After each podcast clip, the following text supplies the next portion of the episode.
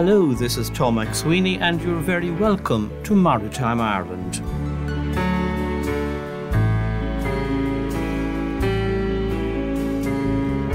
This is the Maritime Ireland radio show about Ireland's maritime culture, history, tradition and development. The sea around our coastline, our inland waters, our lakes and rivers are all part of Ireland's marine sphere. They are important socially and economically to this island nation. Ireland's connection with the sea is as old as time itself. So this programme and podcast, Maritime Ireland, brings together the maritime community, which everyone is welcome to join.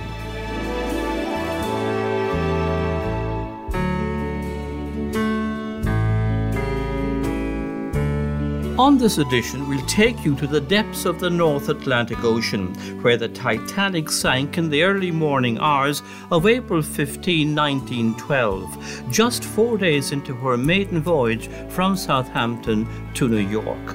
Through a leading Irish diver and explorer, who is even now diving down once again to the wreck. I'm looking forward very much to seeing the state of how the old ship is at this stage of her decaying life, because the ship is dying, it's, it's dying, the wreck site is dying more and more. Nature is taking it back to itself. Rory Golden will describe what it's like to descend into the void of darkness that encapsulates and blankets the deep ocean around Titanic and reveal the marine life which in blindness survives down there.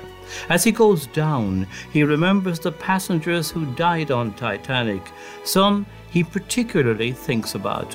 The people who we don't really think about, the people who you don't hear much of. We hear about the, the rich people on board the Titanic who didn't survive or who did, but I'm going to be concentrating on those people who mean a lot more to people like us in Ireland. Also in this edition, there is a notable increase in the number of leisure craft on the water, and while that is welcome, it means the waters must be shared with more people, and that needs care, consideration and safety. The Department of Transport has issued a warning notice, and Cork County Council has warned of fines of up to five thousand euros for breaking harbour speed limits. We'll discuss the issues with a harbour master. And we'll hear what the chief executive of the Irish Whale and Dolphin Group saw through the porthole of the group's flagship.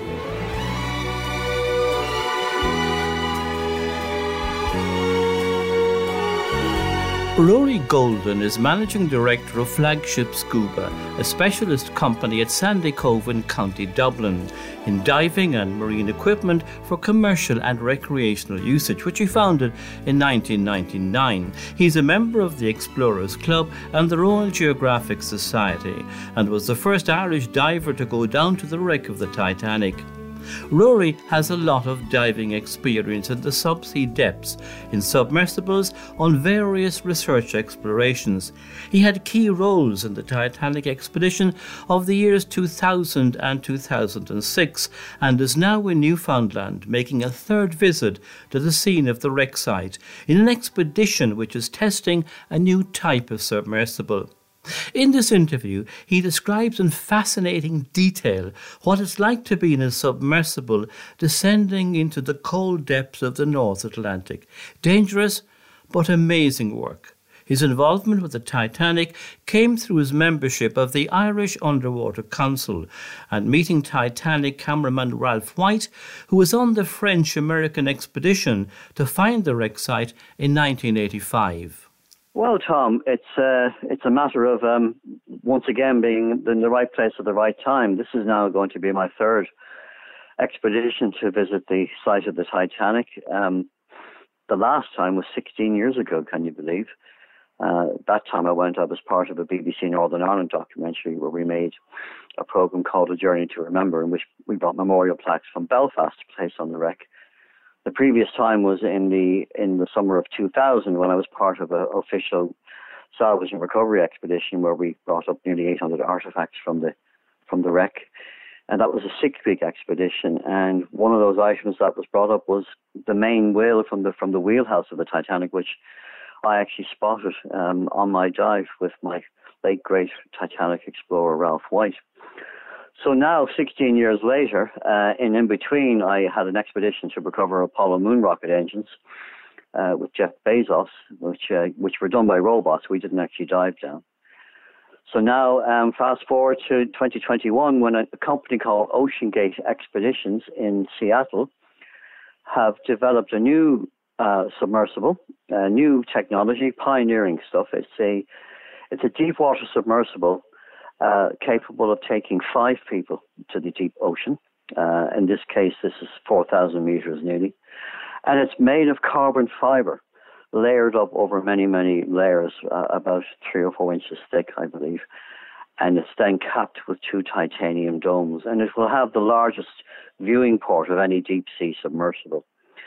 So it's quite a revolutionary step. And the company are bringing a combination of scientists, marine archaeologists, uh, biologists, me, uh, and people who are prepared to pay for this to take part in this expedition.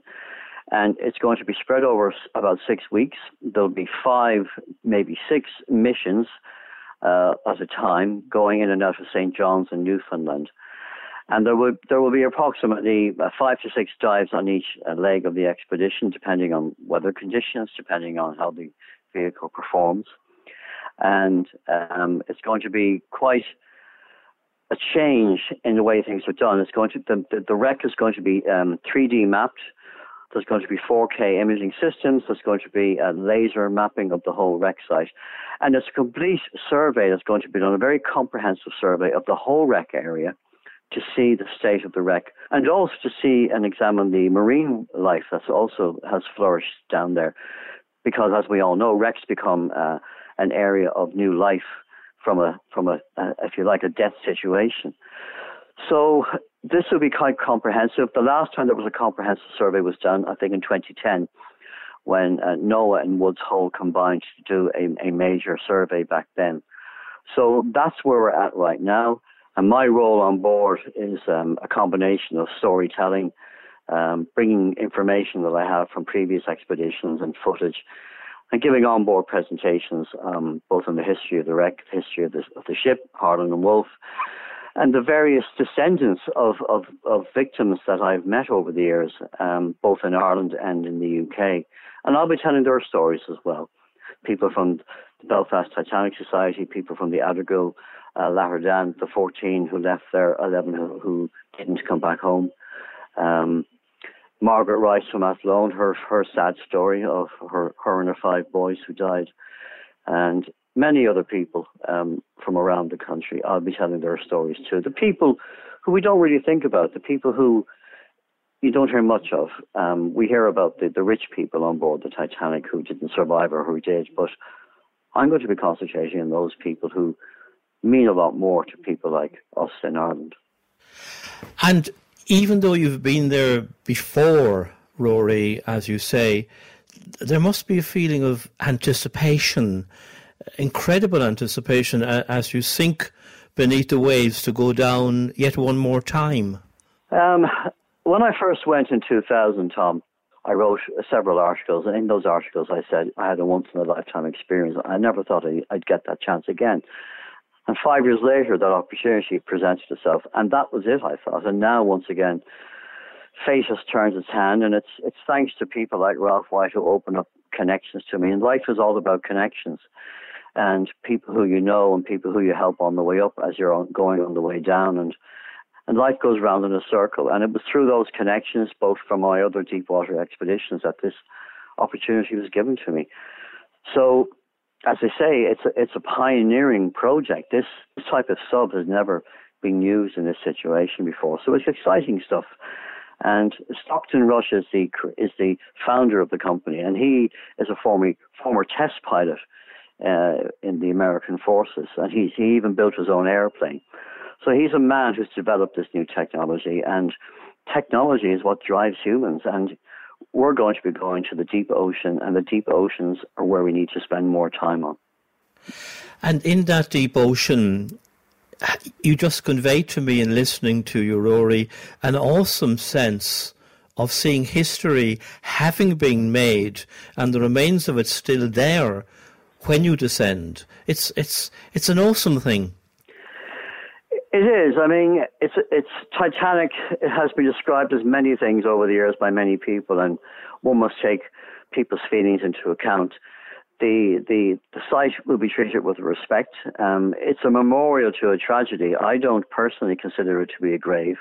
Most people who died on, on the Titanic disaster died on the surface from hypothermia, and very few um, people have, have come back from that area um, without a sense of, of profound sadness in that respect. But no human remains have ever been seen down on the wreck site. And for myself, I will never forget the first time I saw the wreck or the second time, and I'm looking forward very much to seeing the state of how the old ship is at this stage of her decaying life, because the ship is dying. It's it's dying. The wreck site is dying more and more. Nature is taking it back to itself.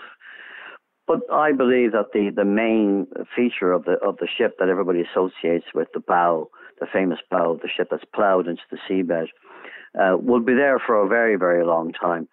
But it's a scientific project, and the information that will be gleaned from this, I think, will help scientists not just about the Titanic, but about the effects of deep water, oceans, uh, the currents. You've got the Labrador current, and you have the Gulf Stream current whizzing around down there. And I mean, I've been on in the in the Russian subs before, where we've had to get the hell out of the wreck area when a sudden current caught us, and the pilot, Anatoly, just suddenly uh, pumped air back into the tanks to get us away from the wreck because of the conditions down there. So it's not, it's not a simple joyride. It's a very dangerous situation to be in. I mean, we're talking about two and a half miles deep, nearly four kilometers deep in the ocean. We're talking about six thousand pounds of, of pressure per square inch. And the reality is, if anything was to go wrong down there, you wouldn't even know about it um, if there was a sudden failure. So it's not without its risks, just like anything uh, to do with this type of, of exploration. But they're calculated risks. And, you know, these things are done. Experiments are always going on in our lives, and you just keep pushing the envelope. With those descriptions of the pressures and the descent and how far down, it is amazing to think that there's anything left after one hundred nineteen years. Well, the effect of pressure on that depth doesn't affect an inanimate object like, like a shipwreck, because the pressure is equal all around it. The pressure I'm referring to is the outside pressure on a, on a small um, compressed chamber that we will be in. And that pressure is trying to force its way inside that um, little capsule that you're in. They're the pressures that really affect people in submersibles. The pressure on the ship itself is is is equal, both inside and out. So there's no constant pressure in that respect. But what is decaying the wreck is is the decaying of the ship, the tiny marine organisms that nobody knew about uh, that are eating away at the steel. And all these... Um, what looks like tears, rusty tears all around the wreck are actually known as rusticles. They are the byproducts of these little microorganisms that are eating away at the seal on the wreck. And these weren't known about until the Titanic was found. And the deep ocean continues to give up secrets, and we discover more and more things about it. That is what we are going to be looking at. And as you say then, Rory, it's, it's a voyage, again, a voyage of discovery. And just on the last point, you mentioned uh, marine life. What is down there in those dank depths that, that you've noted? Well, bearing in mind that it's pitch black, and obviously the lights from the subs show show up things, so nothing down there can, can see anything. All creatures are blind, but you do see small crabs. You do see, in particular, uh, rat-tailed fish, which from my previous dives would follow the subs around, and Um, we reckon it was because the, the motor, the noise of the motors would attract them, and the lights will obviously have some sort of effect on the water temperature because it's practically zero outside.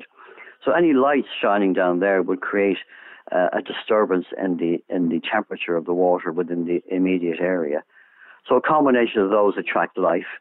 There's lots of plant life um, growing on the ship as well, little anemones and other um biological names, which I'm not even going to attempt to uh, to try to, to pronounce. So it's a, it's a marine biologist um, uh, heaven as well, because of the unknown areas down there in terms of, of growth. Um, and there is life. There's all these, I mean, on the way down, you see all these luminescent creatures. Um, you might get lucky to see some things like that doing, going down there. So the whole area is is a micro um, uh, micro ecosystem, and uh, that's another another area that people don't necessarily equate with the Titanic. I mean, we've plenty of wrecks around the Irish coastline that we've been diving for years. I mean, me as a person, I've been diving for forty-five years around Ireland, and there is huge life on on the amount of wrecks, and we have thousands of shipwrecks around the Irish coast, as you know, Tom, and they are they are all, you know, ecosystems in their own way. Um, and they're just fascinating places to be. They they attract life to them in an area that was, if you like, a scene of death, or if not of humans, of, of the ships themselves. And even this, even at the moment, there are divers diving on the Lusitania there down off the old head of Kinsale, doing yet another survey on the wreck. So, you know, let's keep exploring. That's what life That's what our life should be about. Just keep exploring, keep learning, and never stop learning.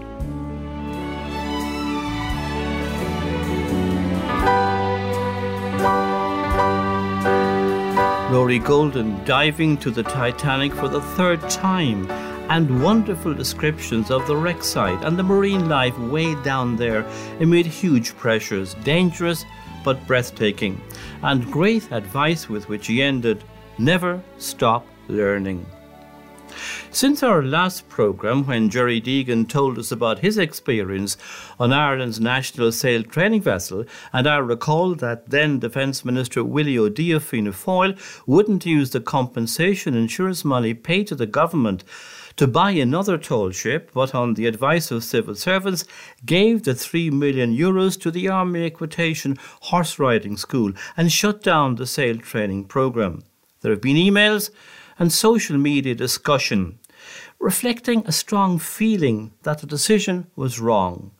The programme had taught hundreds of young people not just about sailing and the marine, but discipline, self-reliance and many other qualities that sail training brought. Raising Asgard was discussed when it sank, but never seriously considered, and there would have been a lot of issues about that, but not using the compensation insurance to buy a replacement tall ship and shutting down the state sailing programme is seen by many people as the wrong decision for this island nation.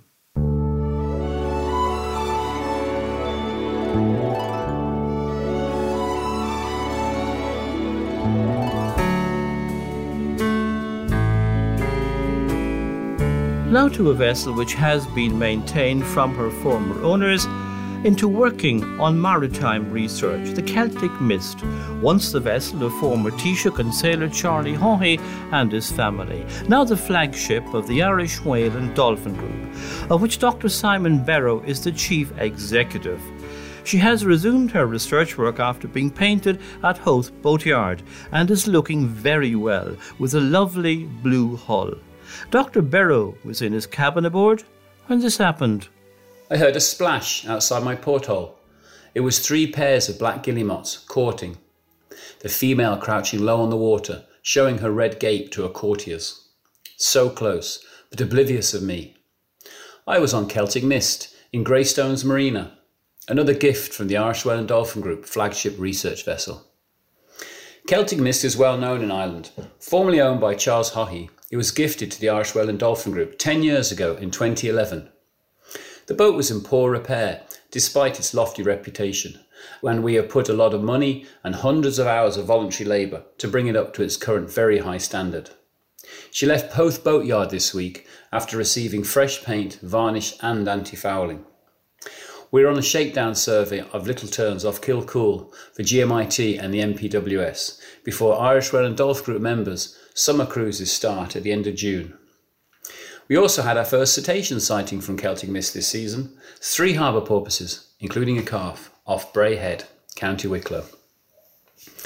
Everybody knows how much work and expense maintaining any boat is, especially a seventeen metre steel-hulled ketch built in nineteen seventy-four in Cousteau in Brittany. powered by a three hundred fifty horsepower Caterpillar engine. She is perfect for the Irish Whale and Dolphin Group to get members out to sea and experience our coastal waters, as well as carry out surveys for whales and dolphins. When we first got her, we struggled to maintain and run such a large vessel. But a chance meeting between the Irish Whale and Dolphin Group director Fiacra Brolicorn and Seamus McGerald started a wonderful relationship between the Irish Whale and Dolphin Group and Glen Newer, which not only provides I W D G with skippers and mate to sail Celtic Mist, but an army of superbly gifted volunteers to carry out ongoing maintenance. After a year of being locked down in Grand Canal Basin, Celtic Mist has eight week-long cruises available to members, in addition to the three weeks on the Shannon Dolphin Project, working between Kilrush in the Shannon Estuary and Phoenix, Brandon, in North Kerry.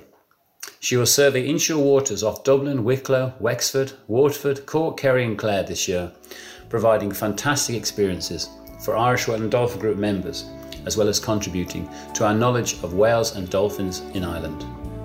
This is Doctor Simon Berrow of the Irish Whale and Dolphin Group.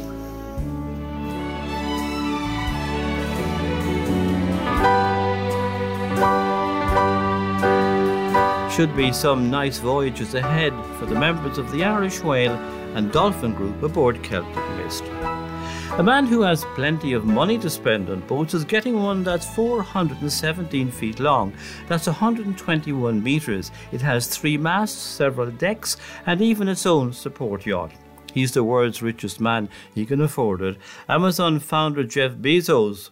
He's been having it built by the Dutch company OceanGate, and it's currently called Project Yacht seven two one. Wonder what the real name will be. Anglers are being asked by Inland Fisheries Ireland to report signs or catches of Pacific pink salmon in Irish rivers because they create a risk to Irish Atlantic salmon. Also known as humpback salmon, they were first seen in Irish waters in twenty seventeen and are believed to have originated from stocking programs in Russia. They've been found in the River Moy in Mayo this year.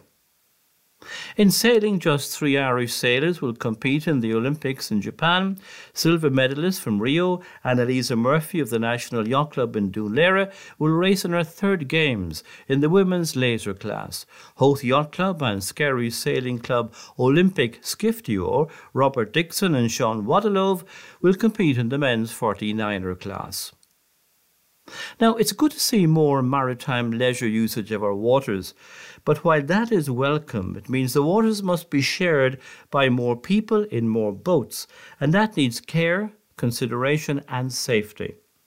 The Department of Transport has issued a code of practice for the safe operation of recreational craft, and Cork County Council has asked boat users to slow down in harbours around the coastline which it controls. And that's after several incidents in Kinsale, where fourteen boats were found exceeding the five knot speed limit. The council has warned that fines of up to five thousand euros can be imposed for breaking harbour regulations.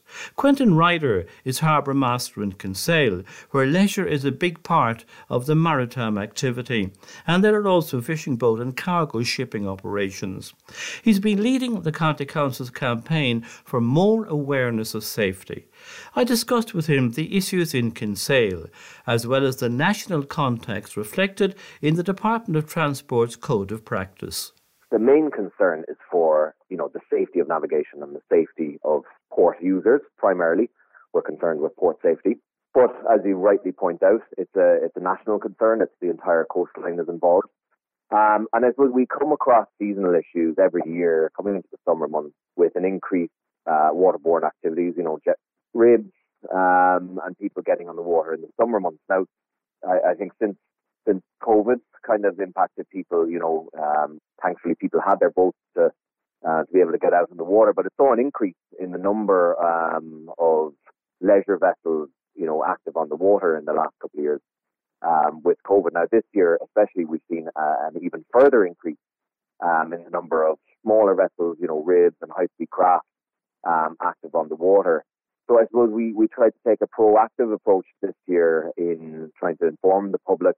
Um, you know, you know that sort of started with Kinsale, um, seeing a lot of activity early on um, in sort of May and June. Um, so we we kind of, we got on the water, you know, we published a marine notice, um, and we, we got out there, you know, to talk to people, to get them to slow down, um, you know, make sure that everyone's wearing life jackets, um, and adhering to the rules, you know, and, and, you know, when we say rules, we're talking about, you know, maritime safety rules and, you know, specifically the, the Maritime Safety Act. Um, so that, that's really where it stems from. And are people actually taking notice of what you say? Do they react to the advice you give them, or do they resent it? You've got two kind of, I, I should say, people who are breaking the speed limit. There's, there's two sorts of people. There's sorts that weren't aware of the speed limit, um, in effect, or that, you know, that there was a speed limit within the harbour. Um, and then there's other people that are, are, are aware, but are sort of saying, well, it's not really enforced so much, or it's maybe it's a soft rule, and that they're able to break it. And of course, what we try and get out there to do is, in the, in the first place, is we, you know, we inform people. So the people that didn't know, well, they're informed, and therefore they know for the future. Um, and it's it's generally welcomed. Um, and the same with the people, um, you know, that we speak to, um, who, you know, might be resident and locals, and, you know, are aware that there's a speed limit. You know, they they tend to put their hands up and say, you know, sorry, I, I forgot, or, you know, they they were caught. Um, so it, in general, it's welcomed. I've, I've yet to come across anyone that sort of re- resents being stopped and told to slow down. Um, but, you know, uh, at the end of the day, I think people, um, you know, people see that it's for, for the good of the maritime community and for, for, for safety reasons. And there is a warning, isn't there? Or rather, I should say, there is a marine notice out generally Uh, from the department as well, from the Department of Transport, which says much the same thing on a national scale, the need for care on the water. Absolutely. I mean, absolutely. I mean, and, and that's, you know, I mean, really, the, the fundamental here is that we're, we're all part of the maritime community. We don't want to see accidents on or near the water. It's a really busy year with a lot of extra craft on the water. So, you know, socially, you know, being, you know, actually, you know, operating your craft responsibly is essential, um, every year, but this year especially, because there's so many new people on the water, not necessarily as experienced.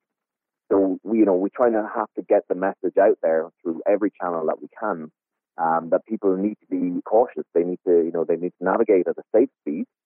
Um, they need to take, you know, due regard for, you know, the presence, uh, you know, the, the presence of other traffic, other vessels, um, you know, busy narrow channels. Um, you know, if they're close to a, you know, a, a restricted area or a swim area, or even indeed in close to, to any kind of swim area at all.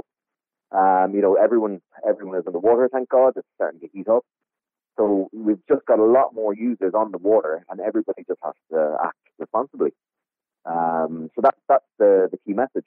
Quentin Ryder, Harbour Master at Kinsale in County Cork, and a safety message to note, which is also contained in the Department of Transport's Marine Notice number forty about the reoperation of recreational craft. Cork County Council has listed speed limits in all its harbours on its website, cork coco dot i e. In the ongoing concern about the future of the fishing industry and the low catch quotas which are imposed on Irish boats by the E U and which favour the larger European fleets, Marine Minister Charlie McConnellogue has told the E U Fisheries Council at its June meeting that in the upcoming review of the Common Fisheries Policy, he will be making the renegotiation of quota shares Ireland's priority. Because Irish waters offer the best fishing in Europe, but Irish fishermen have the smallest quota of all fishing boats fishing in Irish waters.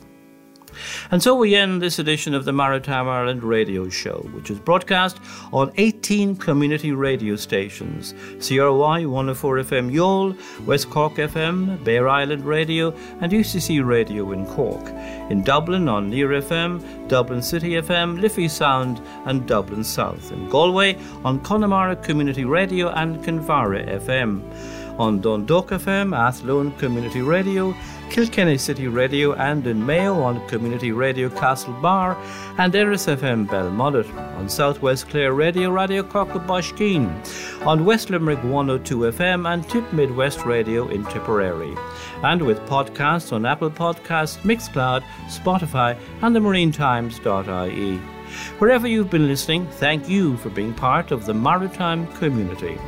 The programme website with our maritime blog is at tom mcsweeney marine dot i e or look up Maritime Ireland Radio Show. Our email address is maritime ireland radio show at gmail dot com.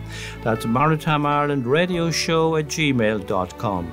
Your views on the marine sphere are very welcome. Our phone and text number is zero eight seven two, five five five, one nine seven. That's zero eight seven two, five five five, one nine seven. Sound supervision on the programme by Justin Marr. Until our next programme, the usual wish of fair sailing.